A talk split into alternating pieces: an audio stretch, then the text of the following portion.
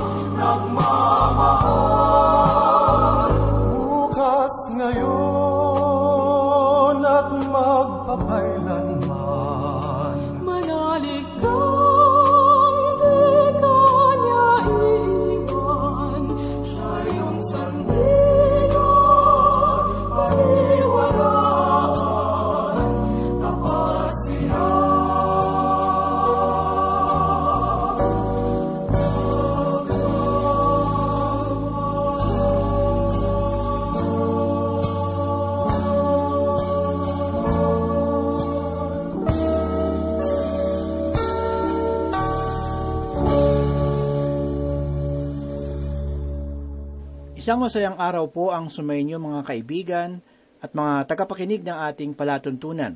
Nawa ay nasa mabuti kayong kalagayan at nakahandang pagpalain ng Diyos. Ako po si Pastor Dan Abangco. Samahan po ninyo ako at tayo ay matuto sa banal na salita ng Diyos. Pagbubulay-bulayan po natin sa mga sandaling ito ang paksang napapanahon sa puso ng marami. Hatid nito ay pag-asa at lakas ng loob na magtiwala sa Diyos habang hinihintay ang kanyang katugunan. Ito ay ating matatagpuan sa mga talata ng unang kabanata, sa aklat ni Propeta Habakuk, talatang labing dalawa hanggang labing pito. Nais ko pong basahin ang ikalabing dalawa at labing tatlong talata bilang ating pagpapasimula. Ganito po ang sinasabi ng propeta.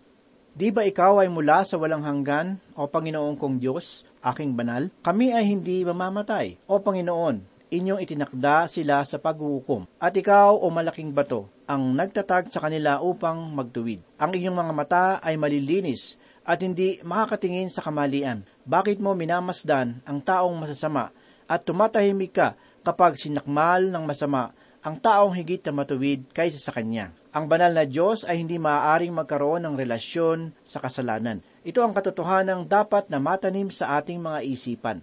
Ito ang dahilan kung bakit walang makasalanan na makararating sa langit na taglay ang kanyang kalikuan. Ito rin ang dahilan kung bakit ang sangkatauhan ay nangangailangan ng kapatawaran sa pamamagitan ng kabanalan at dalisay na dugo ng kordero. Tayong lahat ay kinakailangan na tumanggap ng bagong kalikasan. Sa madaling salita, ay kailangan nating ipanganak na muli sa pamamagitan ng banal na espiritu. Maging si Nicodemus, na kilalang relihiyosong tao sa panahon ni Kristo, ay kinakailangang tumanggap ng bagong kalikasan, sapagkat ang kanyang mabubuting gawa ay walang magagawa upang siya ay maligtas. Ito ay dahil sa ang relihiyon ay walang kakayahang hugasan ang ating mga kasalanan. Tanging ang banal na dugo lamang ng Panginoong Hesus ang makapaglilinis ng ating mga buhay, sapagkat si Kristo ang namatay para sa ating mga kasalanan at nabuhay na maguli para sa ating pananampalataya. Ang Diyos ay hindi kailanman makikipagrelasyon sa kasalanan, at hindi rin siya titingin rito. Kaya naman, walang makasalanan na makapapasok sa kanyang kaharian, malibang sila ay hugasan ng dugo ni Kristo. Ang kapatawaran ng Diyos ay nakasalig sa dugo ng kanyang anak na si Hesus. Si Kristo ay namatay para sa atin. Ang ating kasalanan ay hindi ipagwawalang bahala ng Panginoon, dahil ang ating kasalanan ay dapat nahatulan. Dahil kay Kristo, tayo ay mayroong pag-asa na tumanggap ng kanyang biyaya upang tayo ay maligtas. Ang sabi pa sa talata, bakit mo minamasdan ang taong masama? Ang masama na tinutukoy sa talata ay walang iba kundi ang mga taga-Babylonia.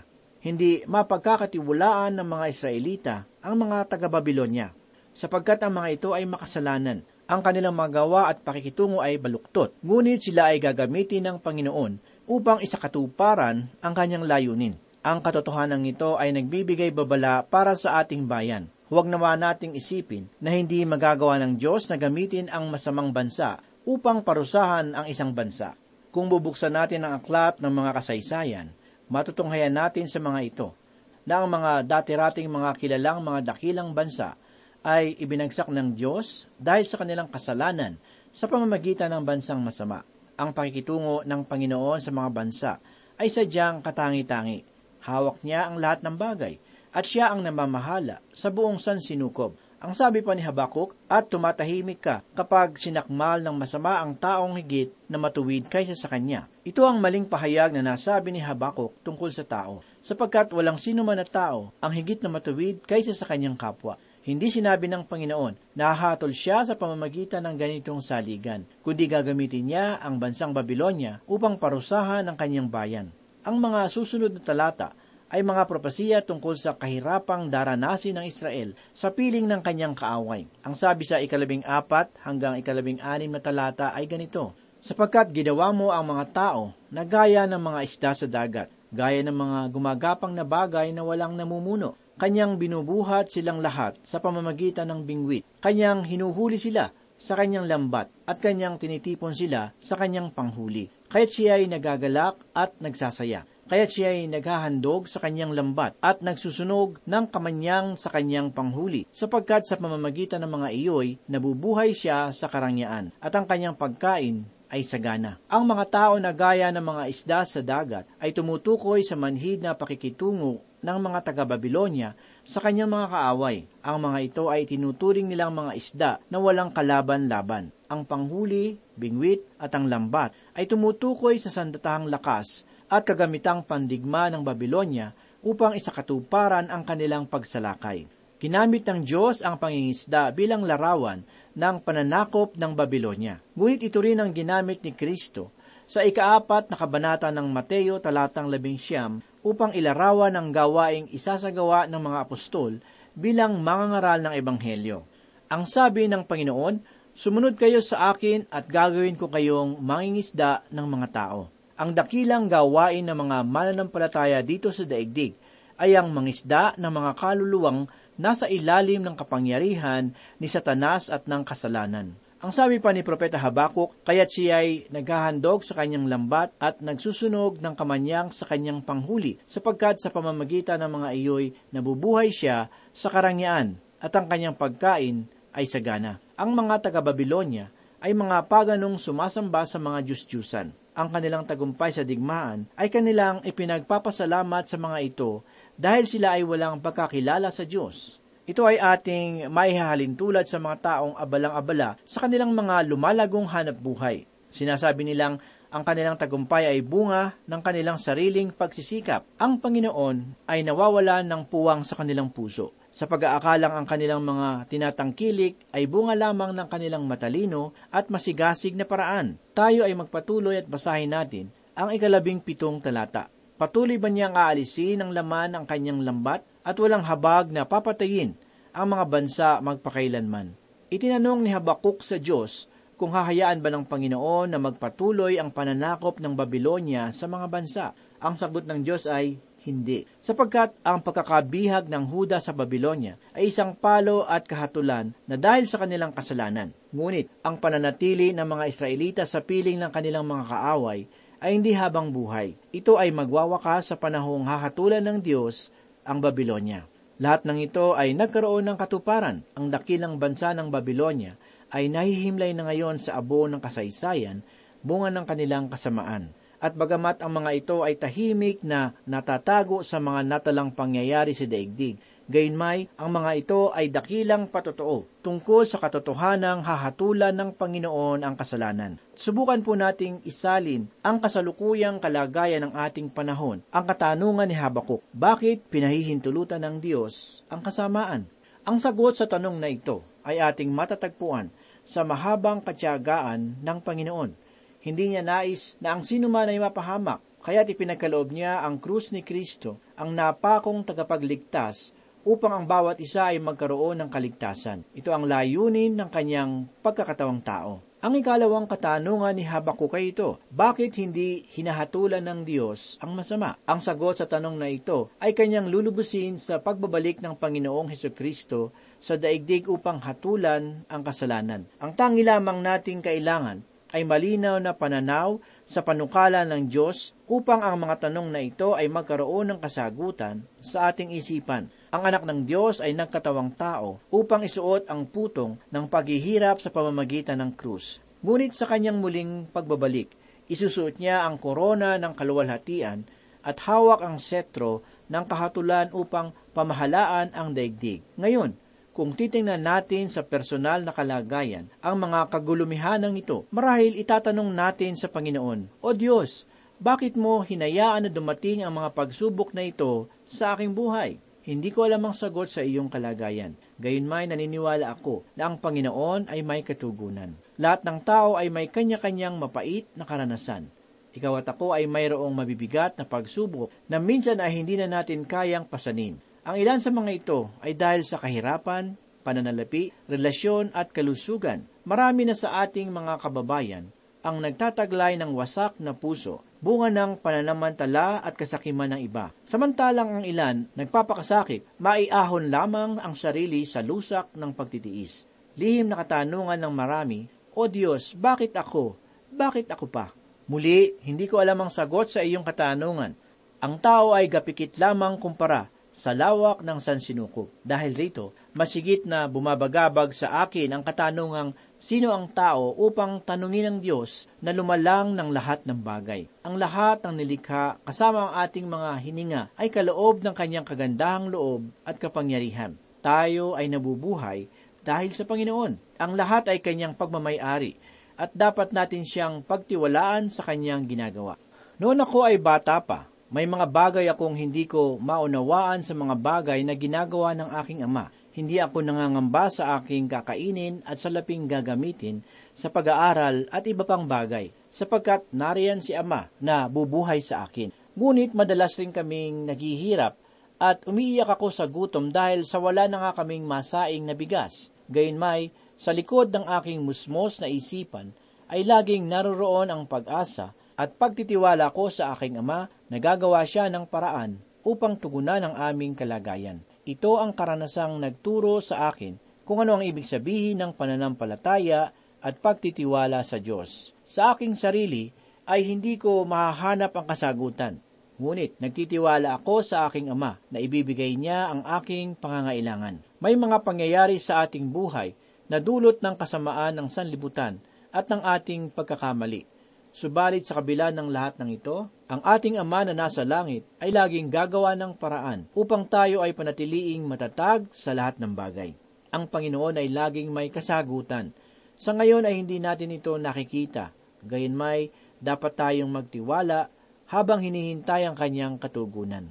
Tayo ay mayroong katiyakan sa Diyos, sapagkat siya ang pinakamakapangyarihan sa lahat. Siya ang Diyos na lumalang ng lahat ng bagay. Lagi nating tandaan ang napakagandang aral na natututuhan ni Moises sa disyerto na kanyang sinabi sa ikasamnapung kabanata ng mga awit ang pambihirang katangian ng Panginoon. Ang sabi ni Moises sa una hanggang ikalawang talata ay ganito, Panginoon, ikaw ay naging aming tahanang dako sa lahat ng salinlahi. Bago nilikha ang mga bundok, o bago nilikha ang lupa at ang sanlibutan, ikaw ay Diyos, mula sa walang hanggan hanggang sa walang hanggan. Kay lungkot isipin na ang pagkakilala ng tao sa Diyos, lalo na sa panahong ito ay tulad ng isang manikang nasa loob ng kahon. Mananampalataya o hindi mananampalataya, ang ating pagkakilala sa Panginoon ay lubhang malayo sa kanyang tunay na katangian, na sangayon sa pahayag ng banal na kasulatan. Bunga nito, ang ating pananampalataya sa Diyos ay napakaliit na rin at kadalasan pa nga'y wala na. Mula sa pahayag ni Moises na ating binasa, makikita natin roon ang kamanghamanghang katangian ng Panginoon bilang kataas-taasan. Nais bigyan diin ni Moises na ang Diyos ay higit sa lahat ng bagay. Siya ang makapangyarihan sa lahat na hindi kailanman mapapantayan.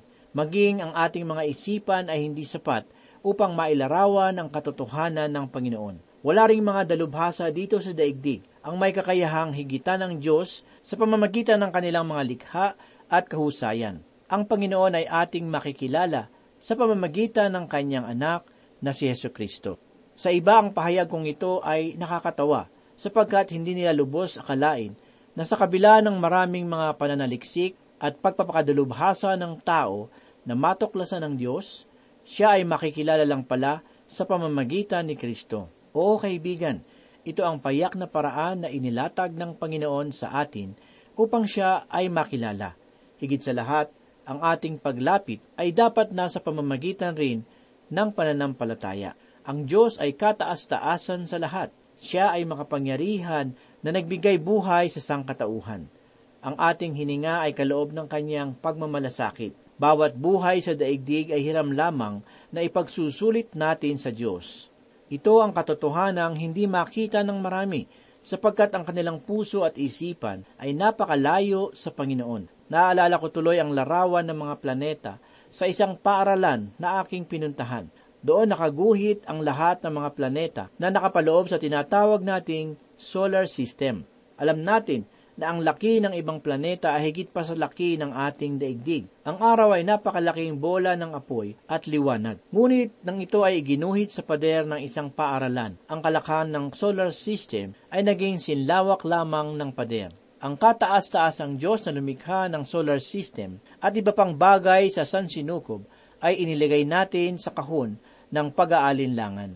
Pinaliit natin ang Panginoon sa kanyang tunay na katangian. Ang Diyos ay hindi sinlaki ng pader. Ang atin lamang mga pag-iisip ang siyang lubhang maliliit at makitid. Kung kaya't ang ating pagkakilala sa Panginoon ay nababahira ng ating kahinaan.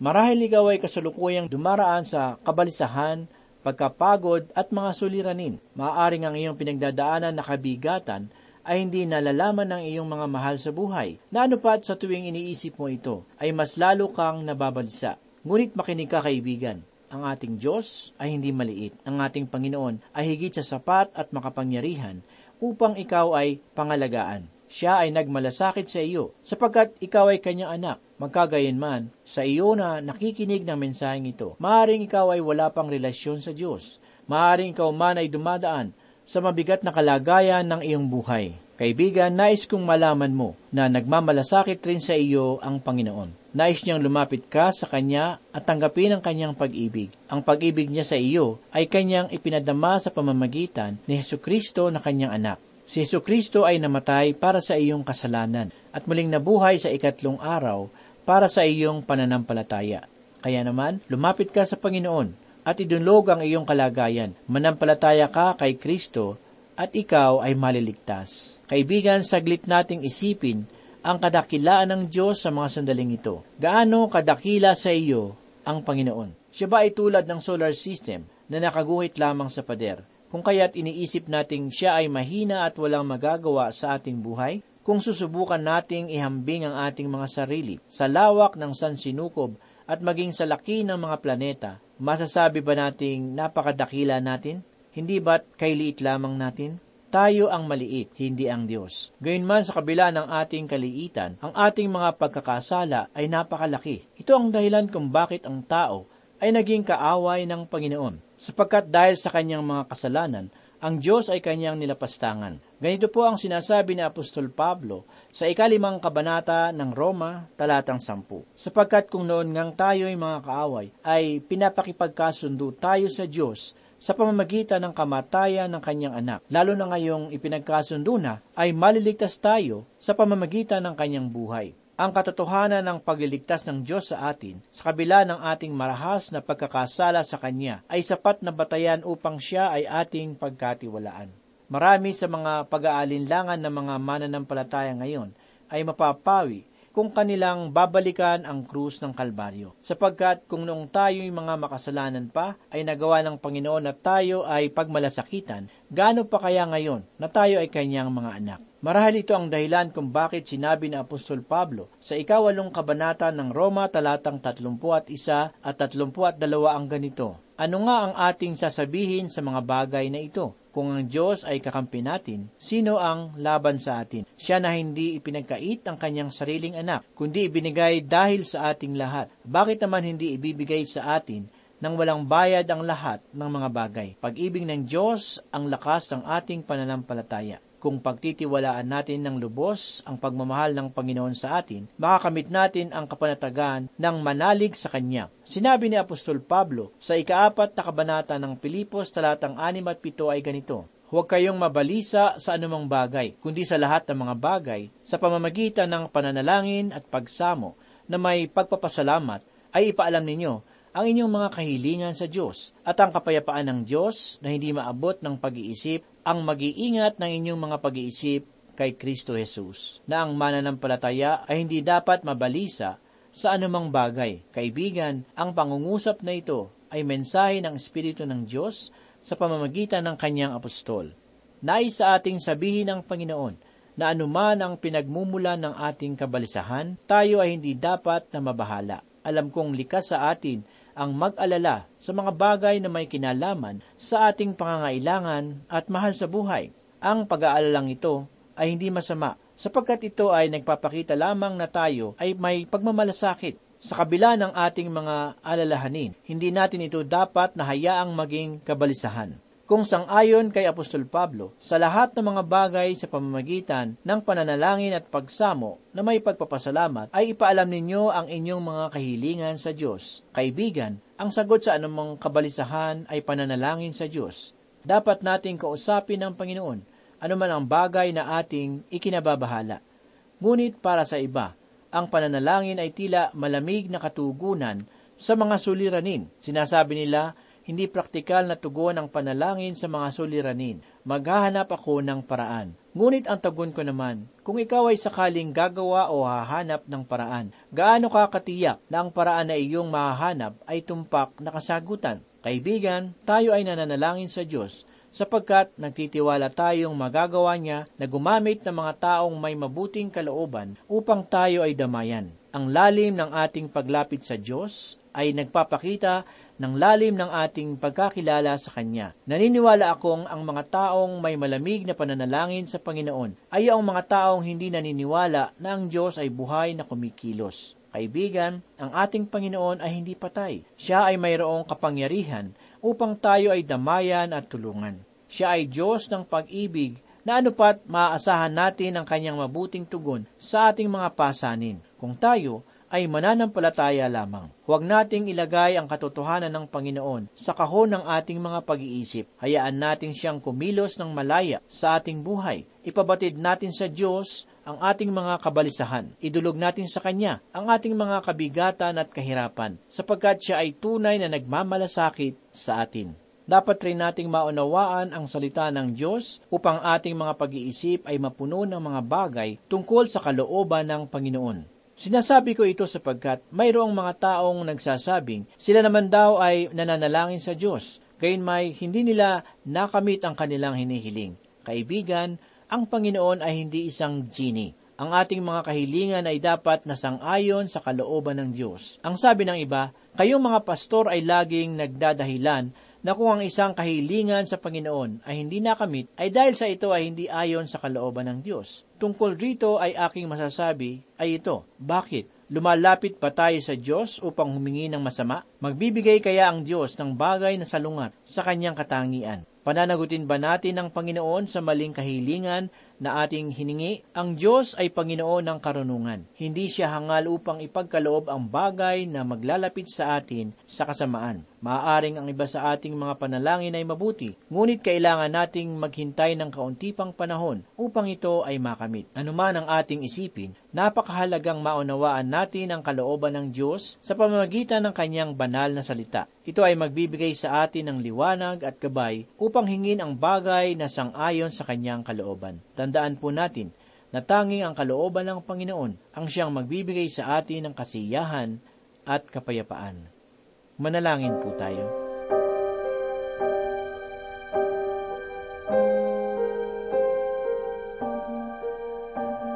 Muli po kaming nagagalak, Panginoon, sa oras na ito. Salamat muli sa makapangyarihan mong salita na ito na naman ay nagturo sa amin ng katotohanan na nanggaling sa iyong mga salita. Salamat, Panginoon, at tulungan mo po kami na maging saligan nito upang maging matatag ang aming pananampalataya sa iyo. Tulungan mo po kami na maging pagpapala sa aming kapwa. Ito po, Panginoon, ang aming samot na langin sa pangalan ni Hesus. Amen.